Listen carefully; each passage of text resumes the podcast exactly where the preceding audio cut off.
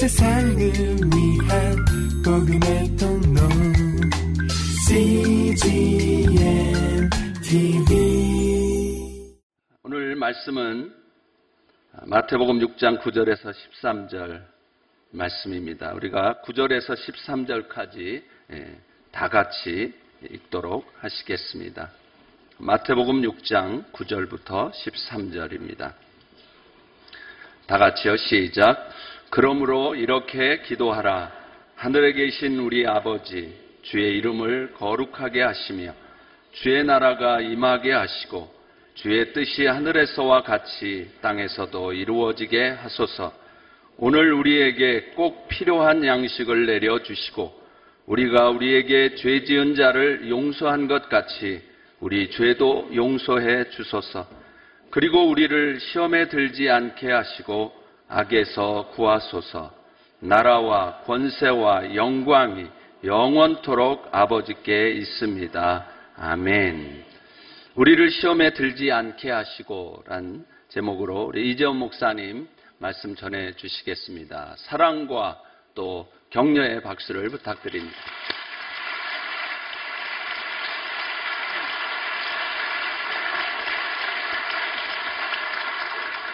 다시 한번 기도드리겠습니다. 하나님, 새로운 한 주를 시작합니다. 믿음으로 살기를 원합니다.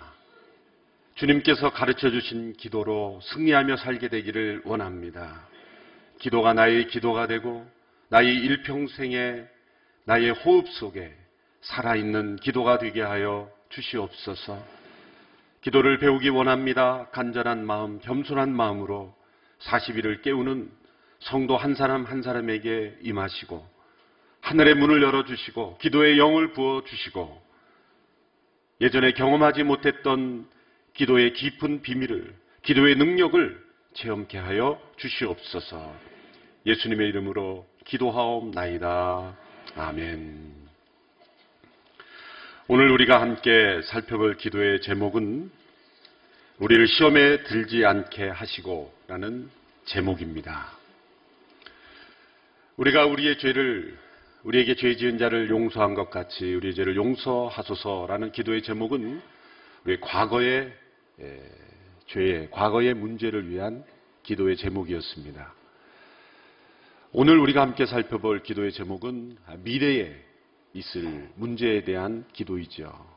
앞으로 있을 그런 문제에 대한 하나님께 간구하는 그런 기도의 제목입니다. 이 기도를 드린다는 것은 마치 전쟁에 참여하는 것과 같습니다. 우리를 시험에 들게 하지 마시고 라는 기도의 제목은 하나님의 자녀가 아니고서는 할 수 없는 그런 기도의 제목입니다.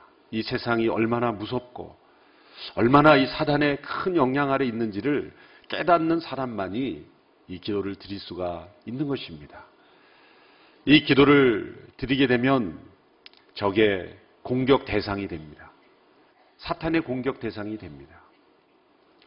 사실 이 기도는 내일 살펴볼 악에서 구하소서라는 제목과 사실 하나의 기도 제목이죠. 우리를 시험에 들게 하지 마시고 악에서 구하소서. 이 악은 사실 악한 자에게서 구하소서. evil one. 그래서 사탄을 의미하는 것이죠. 악한 자에게서 구하소서. 사실 한 가지 기도의 제목인데 좀 더 세분화해서 오늘과 내일로 나누어서 함께 살펴보고자 합니다. 이 기도의 제목은 우리가 그리스도인이 되지 않았더라면 결코 하지 않았을 그런 기도입니다. 믿음의 생활은 한가로운 여행이 아닙니다. 믿음의 생활은 전쟁에 참여하는 것과 같습니다. 이 전쟁이 무서워서 이 기도를 드리거나 드리지 않거나 포기한다면 편안한 삶은 살 것입니다. 그러나 영원히 사탄의 품에서 생명을 누리지 못하는 그런 삶을 살게 될 것입니다. 구원을 얻지 못할 것입니다. 구원받은 백성으로 이 세상을 살아간다는 것은 전쟁에 참여한 군사와 같은 것입니다. 존 번연이 쓴 철로 역정은 한가로운 여행이 아니라 전쟁터에서 끊임없이 다가오는 시험과 그런 사단의 공격으로부터 어떻게 우리가 방어하고 공격하고 싸워 승리할 것인가를 우리에게 보여주는 책이죠. 따라서 이 기도는 우리에게 위기의식을 불러일으킵니다. 이 세상은 정상이 아닙니다. 이 세상은 잘못돼도 크게 잘못되어 있습니다. 여러분, 이것을 깨닫는 사람만이 이 기도를 드릴 수가 있는 것이죠. 우린 세상에 살면서 많은 상처를 받고 시험에 빠집니다. 내가 믿었고 내가 좋다고 생각했던 사람들로부터도 상처를 받습니다. 실망합니다. 여러분, 실망하지 마십시오. 사실 절망해야 합니다. 이 사람이 이 정도밖에 안 됐어? 아닙니다. 사실은 그거보다 더 심각한 사람입니다. 우리 내면을 들여다보고 우리 내면에 그 숨겨진 것들을 들춰내면 겉으로 보이는 것보다 훨씬 더 심각한 사람들입니다. 부부간에도 서로에 대해서 실망하지 마십시오. 실제보다는 더 심각한 사람입니다. 이만하기에 다행이지 이렇게 생각하고 살아야 됩니다. 이 세상을 바라보면서 실망할 필요 없습니다. 이 세상의 진실을 알면 절망입니다. 이 세상이 얼마나 악에 빠져 있는지, 얼마나 악의 세력에 의해서 다스려지고 있는지를 알면 우리는 이 세상에 대해서는 절망할 수밖에 없습니다. 사실 이 세상에 대해서 절망해야 우리가 영적으로 승리할 수가 있는 것이죠. 이 세상에 미련을 두고 소망을 두기 때문에 우리가 영적 생활에서 실패하는 것입니다. 그래서 이 기도를 드린다는 것, 시험에 들게 하지 마시고 이 세상은 온갖 시험으로 가득 차 있습니다. 우리를 넘어뜨리려는 이 악한 세력에 의해서 우리는 휩싸여 있는 것이죠. 마치 풍랑이는 파도를 배를 저어가는 제자들처럼 이 세상은 풍랑 속에 있는 것입니다. 그럼 우리는 근신하여 깨어 정신을 차리고 이 기도를 날마다 드리지 않으면 우리는 시험에 빠질 수밖에 없는 것입니다. 성경을 보면 믿음에서 승리한 많은 사람들의 기록도 있지만 또 한편으로는 그와 못지않게 많은 기록이 시험에 빠진 사람들의 기록을 우리에게 보여주고 있습니다. 초대교회의 그 놀라운 영적 부흥, 성령에 충만한 그런 모습 속에서 시험에 빠졌던 아나니아와 삽비라의 사건을 우리는 잘 기억하고 있습니다. 사도행전 2장에서 4장의 놀라운 그런 성령의 임재하심, 성도가 서로를 자기의 것을 자기 것으로 여기지 않고 모두가 함께 모든 것을 통용하며 서로를 축복했던 그 아름다운 신앙 공동체 안에도 시험은 들어왔습니다. 아나니아와 삽비라는 신앙생활을 안 하던 사람이 아니었습니다. 어떻게 보면 아나니아와 삽비라는 교회의 중직자였습니다.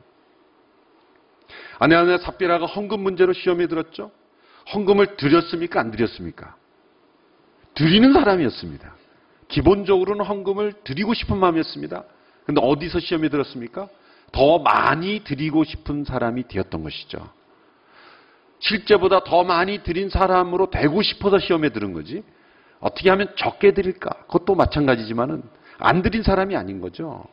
바나바라고 하는 그 배경을 보면 4장에서 바나바라고 하는 그 제자가 자신의 모든 것을 다 하나님 앞에 드렸어요. 전 재산을 드린 거죠. 교회 안에서 아름다운 이야기들이 울려 퍼지기 시작했습니다. 바나바에 대한 칭찬이 나오기 시작했습니다. 아나니아와 삽비라는 경쟁심이 강했던 것 같습니다. 그 소식을 들었던 아나니아와 삽비라 부부가 서로 대화했습니다. 우리도 이제 헌금을 해야 되는데 그래도 저 바나바보다는 더 많이 해야 되지 않겠어? 그래서 있었던 집을 정리하기로 했습니다. 근데 문제는 본인들이 생각했던 시세보다 더 높은 가격을 받았다는 거죠.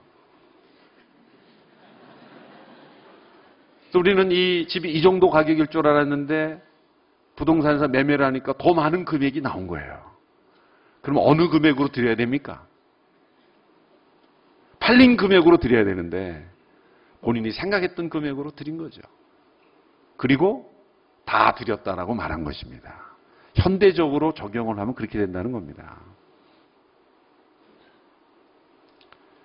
어떤 부분에 보면서는 드리지 않은 사람보다 나은 사람 아닙니까? 그렇죠. 그러나 그 작은 틈으로 사탄이 그들을 시험했습니다. 헌금 시간에 죽어나간 겁니다.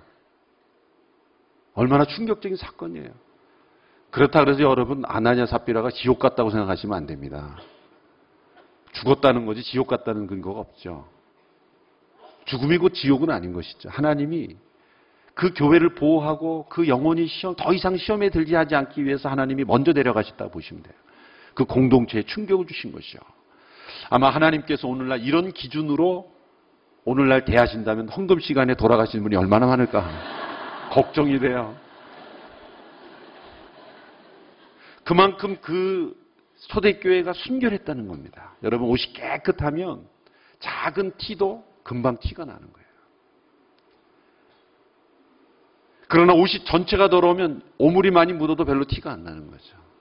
오늘날 이 시대의 교회를 보면 너무 오물이 많아서 웬만한 흠이 되지 않는, 그게 흠이 아니라서가 아니라 우리 모두가 지금 너무 수준이 낮아 있기 때문에 웬만한 흠도 다 그런 거지 뭐 그러고 지나가는 거죠. 그러나 초대교회는 너무나 거룩하고 순결했기 때문에 그 아나니아 삽비라, 드리는 사람 아닙니까? 저는 그 본문을 보면서 하나님 그래도 드린 사람 아닙니까? 굳이 그렇게 데려가실 필요는 없지 않습니까? 그럼 하나님의 기준, 그 초대교회는 지금 막 태동된 교회입니다. 영적 전쟁에서 지금 막 뻗어나가지 않으면 안 되는 그러한 상황 속에 있는 교회가 그 아나니아와 삽비라의 문제로 인해서 넘어지지 않게 되기를 원하셨던 겁니다. 하나님께서 새로운 시대를 시작하고 새로운 역사를 시작할 때는 보다 엄격한 기준을 적용하십니다. 그러므로 하나님이 우리를 엄격하게 적용해 주시는 것에 대해서 감사하시게 되기를 바랍니다. 예수님 믿지 않을 때는 아무렇게나 살아도 아무런 일이 일어나지 않았어요. 근데 이상하게 예수님 믿고 난부터는 뭔가 이게 내가 하고자 하는 일이 잘 안 되는 거예요. 문제가 생기는 거예요. 감사하시기 바랍니다. 하나님이 우리를 엄격한 기준으로 들여다보기 시작했다는 것이죠. 그래서 이런 분들이 있어요. 예수님 믿고 나면서부터 이상한 일이 막 생긴다. 굉장히 좋은 일입니다. 하나님이 함께 하신다는 증거죠. 분명한 차이가 있지 않습니까? 예수 믿기 전에는 사탄이 우리 한편이기 때문에 공격할 필요가 없는 거예요. 하는 일마다 도움이 되는 일을 하니 뭐 공격할 필요가 있겠습니까? 예수 믿기 시작하면서 새벽에 나가서 기도를 하는데 시험에 들게 하지 마소서, 악에서 구원하소서 막 대적하는 기도를 하니 사탄이 내버려둘 수 있겠습니까? 사탄은 열심히 교회 다니고 있습니다. 지금도. 우리만 교회 다니는 게 아닙니다. 사탄도 교회 열심히 다닙니다. 우리보다 먼저 예배당에 와서 있고요. 우리보다 먼저 주차장에 가 있고요. 믿는 자들을 넘어뜨리기 위해서 사탄은 부지런히 교회에 다닙니다. 사탄의 한편이 된 사람 편에 가서 뭐 사탄이 할 일이 있겠습니까? 사탄이 할 일은 이 기도를 통해서 악한 자를 대적하고 시험에 빠지지 않게 되기를 간절히 기도하는 그런 성도들을 주시하고 공격하는 겁니다. 여러분, 무섭습니까? 예수 믿기를 포기하겠습니까? 예수 믿기를 포기하면 편안해 보이지만 편안히 지옥의 사탄 편에서 사는 겁니다. 이 세상에서는 편안해 보이지만 영원한 고통 가운데 처하는 것입니다. 그러나 이 기도를 붙잡고 끊임없이 투쟁하고 싸우고 영적 전쟁의 한복판에 서기를 자처하는 사람은 이 세상에서는 때로 넘어지고 쓰러지고 상처 입고 고통스러운 고난의 시간을 보내는 것처럼 보이지만 그러나 영원한 생명을, 영원한 사랑과 행복을 누리는 진정한 삶이 될 줄로 믿습니다. 그러므로 내 손이 범죄할 때 내 손이 삐게 되는 것을 감사해야 됩니다. 내 손이 범죄하고 있는데 내 손에 아무런 일이 일어나지 않는 것은 위험한 것입니다. 내가 잘못하면 벌을 받는 것을 우리는 감사해야 합니다. 왜냐하면 그것을 통해서 우리가 더 큰 시험에 빠지지 않게 되기를 하나님께서 원하시기 때문입니다. 그러므로 잘못한 것에 대해서 벌받는 것을 두려워하지 않게 되기를 바랍니다. 시험에 들게 하지 마소서. 이것은 하나님을 대적하는 이 세상의 악한 세력들을 대항하면서 하나님 편에 서기를 결단하는 기도인 것입니다. 그러므로 이 기도는 하나님의 자녀만이 행할 수 있는 위대한 기도인 것입니다.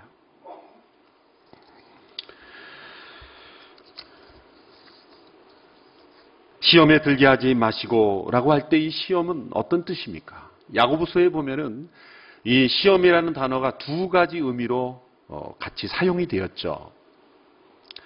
그것은 유혹과 시련입니다. 1:1 제자 양육에서도 잘 시험 그 과에 잘 나오죠. 이 헬라어로, 헬라어가 되게 그 언어가 굉장히 세분화된 언어인데 시험이라는 단어만큼은 유혹과 시련을 함께 쓰고 있어요. 그러니까 같은 단어입니다. 야고보서에서도 보면 원문에 보면 다 같은 단어입니다. 그런데 어떤 것은 유혹이고 어떤 것은 시련입니다. 유혹은 사탄이 가져오는 것이고 시험은 하나님, 시련은 하나님이 주시는 겁니다. 유혹은 하늘에서 땅으로 우리를 떨어뜨리려는 것이고 시련은 땅에 있는 저희들을 하늘로 끌어올리려는 것입니다. 유혹에 빠지면 멸망에 이르고 시련을 통과하면 100% 통과하지 않았더라도 우리에게 유익이 남습니다. 우리를 거룩하게 하고 순결하게 하려는 목적이기 때문입니다. 그래서 한 단어이기 때문에 문맥에 따라서 이것이 유혹인가 시련인가를 구분해야 되죠. 대개 영어 성경 보내는 이 템테이션과 테스트를 구분해서 잘 번역을 해놨습니다. 네, 우리 한글 성경에는 대개 이 번역 원문 그대로 그냥 시험으로 다 번역을 해놔서 그 시험이라는 단어에 시험 들 때가 있어요. 해석이 안 돼가지고. 야고보서 1장 2절 4절에 보면 이런 말씀이 있습니다. 내 형제들아 너희가 여러 가지 시험을 만나고도 온전히 기쁘게 여기라. 이는 너희의 믿음의 시련이. 그래서 해석을 뒷부분 해놨죠. 우리가 온전히 기쁘기에 여길 시험은 무엇입니까? 바로 하나님께서 주신 시련, 믿음의 시련. 이것이 오면 무조건 기뻐하라는 겁니다. 왜? 우리에게 남는 것이 있기 때문이죠. 이 시험이 오면 우리에게 남는 게 있어요. 남는 게 있어요. 저는 예전에 BBC 방송에서 그 새가 어미새가 자녀 새를 훈련시키는 그런 광경을 본 적이 있어요. 그런데 이 아주 특수 촬영을 해서 그 새의 움직임을 다 저 촬영을 했는데 그 나무 위에 있는 중간에 그 새집에서 어미새가 그 작은 새, 이제 날개가 조금밖에 나와 있지 않는 새를 툭 밀어버리는 거예요. 그러니까 그 작은 새가 떨어지면서 처음에는 그냥 떨어집니다. 이렇게 그냥 떨어집니다. 그리고 한번 이제 그 밑에 그 어미새가 그 여러 가지 나뭇가지나 이런 거로 쿠션을 만들어 놓았어요. 그래 놓고 이제 거기다가 미쳐서 그대로 떨어집니다. 저는 죽는 줄 알았어요. 근데 새가 가벼우니까 퉁 떨어져서 이렇게 몇 번 그 반동을 하면서 이렇게 떨어져. 그 다음에 이제 한번 떨어져서 아픈 줄 알잖아요. 그 다음에 이제 또 그 작은 새를, 새끼 새를 툭 밉니다. 그랬더니 막 요 작은 날개로 막 아무리 나 소용없어. 그대로 떨어지는 거예요. 그대로 떨어지면서 이렇게 직강으로 또 떨어지는데 하여튼 날개질이에요. 그 다음에 또 미칩니다. 점점 떨어지는 과정에서 날개질 하면서 나는 걸 배우는 거예요. 저는 새가 태어나면 그냥 나는 줄 알았어요. 똑같더라고요. 우리 어린 자녀들이 걷는 훈련을 수없이 넘어지면서 그 걸음마를 배우듯이 새도 끊임없는 그런 날개짓을 통해서 이 날개 근육을 기르더라는 거죠. 독수리가 그 작은 새끼 독수리를 양육할 때 독수리의 그 둥지를 잘 만든다 그래요. 그런데 제일 밑에다가 이 돌을 가져다 놓고요. 그 위에다가 나뭇가지, 아주 가시 같은 나뭇가지를 놓고 그 위에다 또 푹신한 털을 놓는다 그래요. 근데 거기에다가 알을 낳고 이제 그 독수리가 태어나면은 처음에는 그 푹신한 그 쿠션 같은 데서 자라다가 일정한 시간이 되면 그걸 싹 치워버린다 그래요. 치워버리게 되면은 이 따갑잖아요. 그렇죠? 가시가 막 찌르고 나뭇가지가 찌르니까 도저히 못 살겠다. 나가야 되겠다. 그러고 하늘을 향해 날기 시작한다는 거죠. 그래서 독수리는 폭풍이 오면 그 폭풍을 타고 일어날 줄 아는, 그 폭풍을 타고 그 하늘을 날 줄 아는 그런 새가 된다는 것이죠. 이 작은 새들도 이렇게 시련을 통해서 그의 자녀들을 훈련시키지 않습니까? 우리 어린 자녀들이 걸음마를 배울 때 넘어지면 절대 일으켜 세우지 말라 그러잖아요. 스스로 그 시련을 딛고 일어설 수 있도록 해야 된다라고 우리는 가르쳐주고 있습니다. 하나님께서 우리를 그렇게 시련하십니다. 하나님께서 아브라함을 그렇게 시련하셨고 욥을 시련하셨습니다. 그런데 그러한 시련이 있는데 주기도문에서 예수님께서 시험에서 빠지지 않게 하시고라고 기도할 때는 그런 시련이 아니라 유혹입니다. 템테이션. 그러므로 그 뒷부분에 악에서 구하소서라고는 기도 제목과 서로 연결이 되어 있는 것이죠. 그래서 이 기도의 제목은 유혹에 빠지지 않게 되기를 기도하는 것입니다. 여러분, 이 유혹은 어디서 생깁니까? 안으로부터 오는 유혹이 있고 밖으로부터 오는 유혹이 있습니다. 안에서는 우리 자기 욕심과 밖에서 사단이 주는 미끼가 함께 연합을 해서 죄가 잉태되는 것이죠. 우리는 끊임없이 유혹 속에 있습니다. 유혹으로부터 자유로운 사람은 아무도 없습니다. 3살 아이가 빠지는 유혹이 있고 10살이 빠지는 유혹이 있고 30대에 빠지는 유혹이 있고 50대에 빠지는 유혹이 있고 60대에 빠지는 유혹이 있고 죄송하지만 90대에 빠지는 유혹이 또 있습니다. 되게 연세가 많이 들면 이제 유혹에서 자유로울 것 같습니까? 나이가 적으면 유혹이 없을지 않습니까? 다 있습니다. 태어나면서부터 갓난아이부터도 다 유혹이 있는 거예요. 거기에 해당되는 유혹이 다 있습니다. 어느 연령대든 간에 그 연령대가 빠지는 유혹이 있습니다. 그러므로 나는 유혹으로부터 자유롭다라고 생각하시면 안 됩니다. 저 깊은 수도원 안에서도 시장 한복판에서도 심지어는 예배하는 자리에서도 우리는 유혹에 빠집니다. 그러나 유혹에 대한 잘못된 태도가 있습니다. 하나님의 말씀에 하나님이 나를 유혹하신다 말하지 말라고 말했습니다. 야고보서 1장 13절 14절을 같이 한번 읽겠습니다. 시작. 누구든지 시험 당할 때에 내가 하나님께 시험을 받고 있다라고 말하지 마십시오. 하나님은 악에게 시험을 받지도 않으시고 친히 누구를 시험하지도 않으십니다. 각 사람이 시험을 당하는 것은 자신의 욕심에 이끌려 유혹에 빠지기 때문입니다. 자, 이 시험은 유혹입니까? 시련입니까?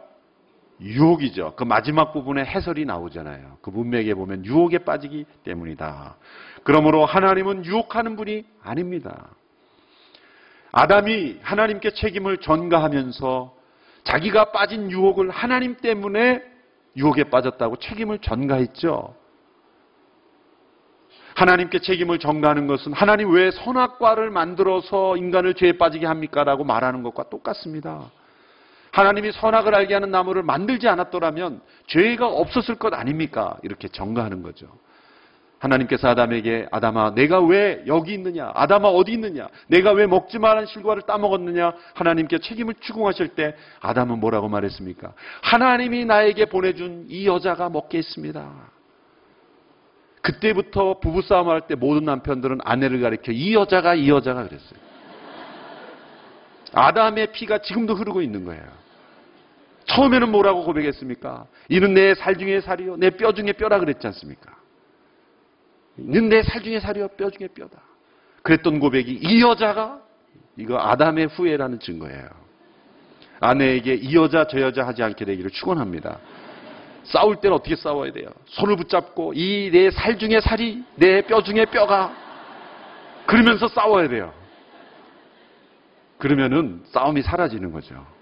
내 살이고 내 뼈인데 하나님이 주신 이 여자가 물건입니까? 여자가 책임을 전가하는 거죠. 여자는 뱀에게 책임을 전가하고 근본적인 유혹에 빠진 책임을 전가하는 것. 하나님께 전가하고 다른 사람에게 전가하는 거죠.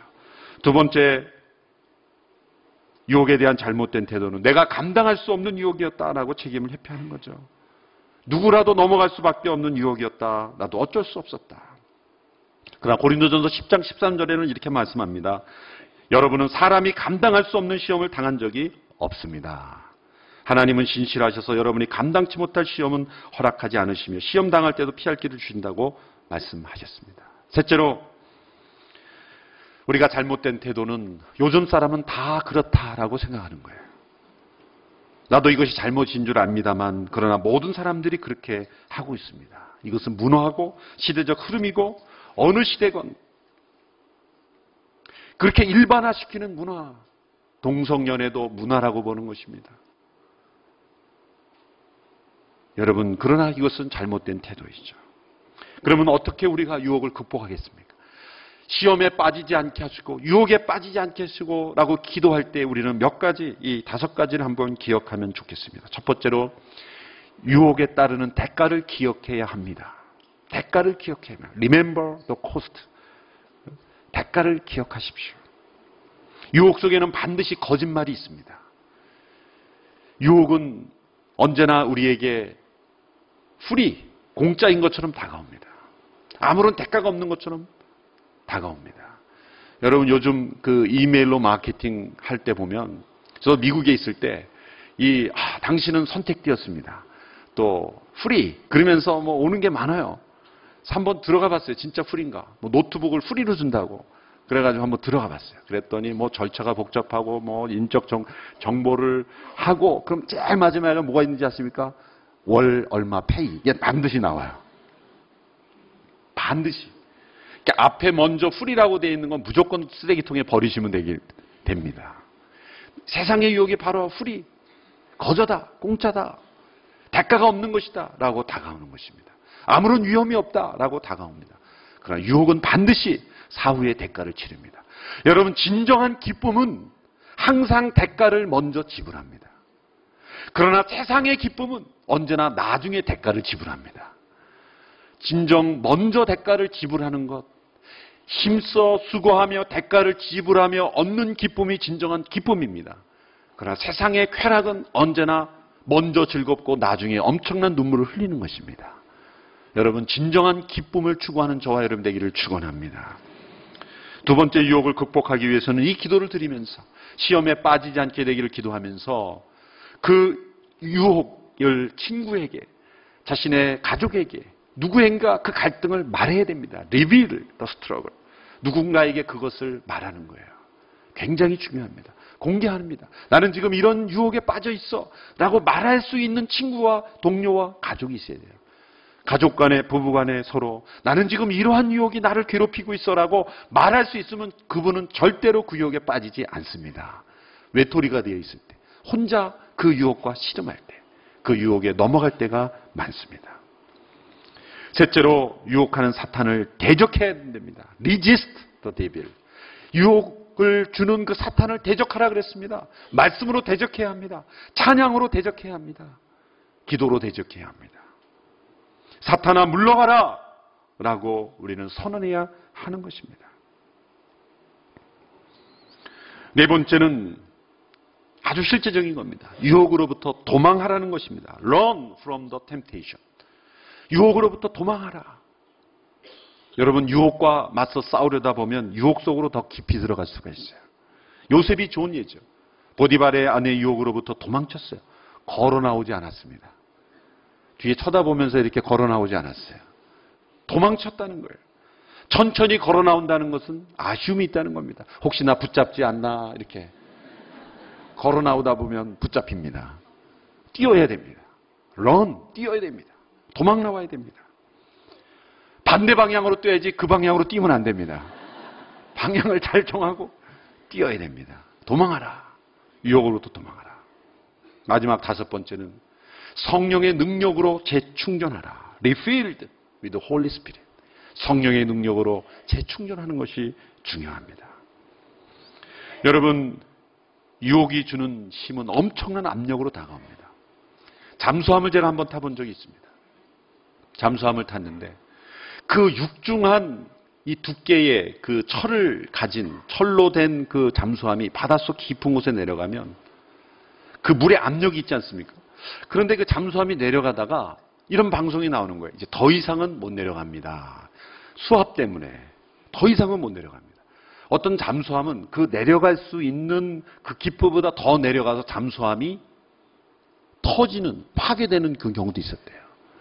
그래서 그 수압을 견딜 수 있는 잠수함이 내려갈 수 있는 깊이가 정해져 있습니다. 그 크기와 그 성능에 따라서. 그래서 제가 탄 그 잠수함이 작은 잠수함이기 때문에 어느 정도밖에 내려가지 못하고 이제 방송이 나옵니다. 더 이상은 내려갈 수 없습니다. 그리고 이제 그 잠수함에 있는 그 창문을 통해서 이렇게 내다봤더니 그 잠수함 밑에 잠수함이 내려갈 수 없는 저 바닷속에 요만한 물고기들이 막 돌아다니는 거예요. 그래서 제가 저 물고기들은 어떻게 다닐까? 이 무거운 철로 된 이 큰 잠수함도 내려가지 못하는 그 압력이, 그러면 그 물고기는 압력이 없다는 말입니까? 아니죠. 똑같이 그 물고기도 그 압력이 있다는 거예요. 그런데 갑자기 제가 저 물고기들은 어떻게 저 압력을 견딜까? 궁금증이 생겼어요. 그래서 돌아와서 자료를 찾아보니까 놀라운 사실을 발견했어요. 그 물고기들은, 그 물고기가 창조될 때 하나님께서 그 물의 압력을 견딜 수 있는 그 내적인 압력이 함께 있다는 거예요. 신비스럽죠. 잠수함에 있는 애는 이 생명력이 없기 때문에 그 안에서 압력이 나오지 않기 때문에 아무리 압력이 있어도 견디지 못하는 거예요. 그러나 아무리 작은 물고기라도 그 바닷속에 있는 엄청난 물의 압력을 그 아무리 작은 물고기도 그 안에서 동일하게 압력이 나온다는 거예요. 그래서 그 압력을 견딜 수 있다는 거예요. 하나님의 창조의 신비죠. 신비입니다. 제가 말씀드리는 건 무엇입니까? 이 세상의 유혹의 압력이 아무리 강하고 아무리 우리를 짓눌러도 성령의 능력이 안에서 밖으로 그 성령의 능력이 가득 차 있으면 그 압력을 견딜 수 있다는 것입니다. 유혹이 큰 것이 문제가 아니라 내면의 압력이 부족한 것이 문제입니다. 그러므로 날마다 성령으로 충전되기를 우리는 기도해야 하는 것입니다. 시험에 들게 하지 마소서. 날마다 기도하고 또 기도하고 또 기도할 때, 이 기도를 포기하지 않고 계속 기도할 때 우리는 성령의 능력으로 재충전될 줄로 믿습니다. 말씀 가운데, 기도 가운데 우리의 심령이 성령의 능력으로 가득 차서 어떠한 세상의 시험으로부터 넘어지지 않고 승리하는 저와 여러분이 되기를 주님의 이름으로 축원합니다. 이 기도는 오늘 이 시대에 어떤 기도보다도 가장 우리가 많이 해야 되는 기도인 줄 압니다. 우리는 매일매일 시험을 당하고 있습니다. 직장에서 또 가정에서 매일매일의 삶 속에 이 사탄이 우리를 넘어뜨리려는 이런 영적 시험 가운데 우리는 처해 있습니다. 이 기도를 날마다 드림으로 승리하는 저와 여러분이 되기를 바랍니다. 이 기도를 드리게 되면 예전에 문제되지 않았던 것이 문제가 됩니다. 이것이 사탄이 주는 유혹이라는 것을 깨닫지 못하는 사람이 이 기도를 드리기 시작하면은 아, 이것이 사탄이 주는 시험이구나라는 것을 깨닫게 됩니다. 분별력이 생깁니다. 그러나 시험에 빠진 사람은 이기적이 됩니다. 자기중심적이 됩니다. 분별력을 잃어버리고 영적인 우선순위를 잃어버립니다.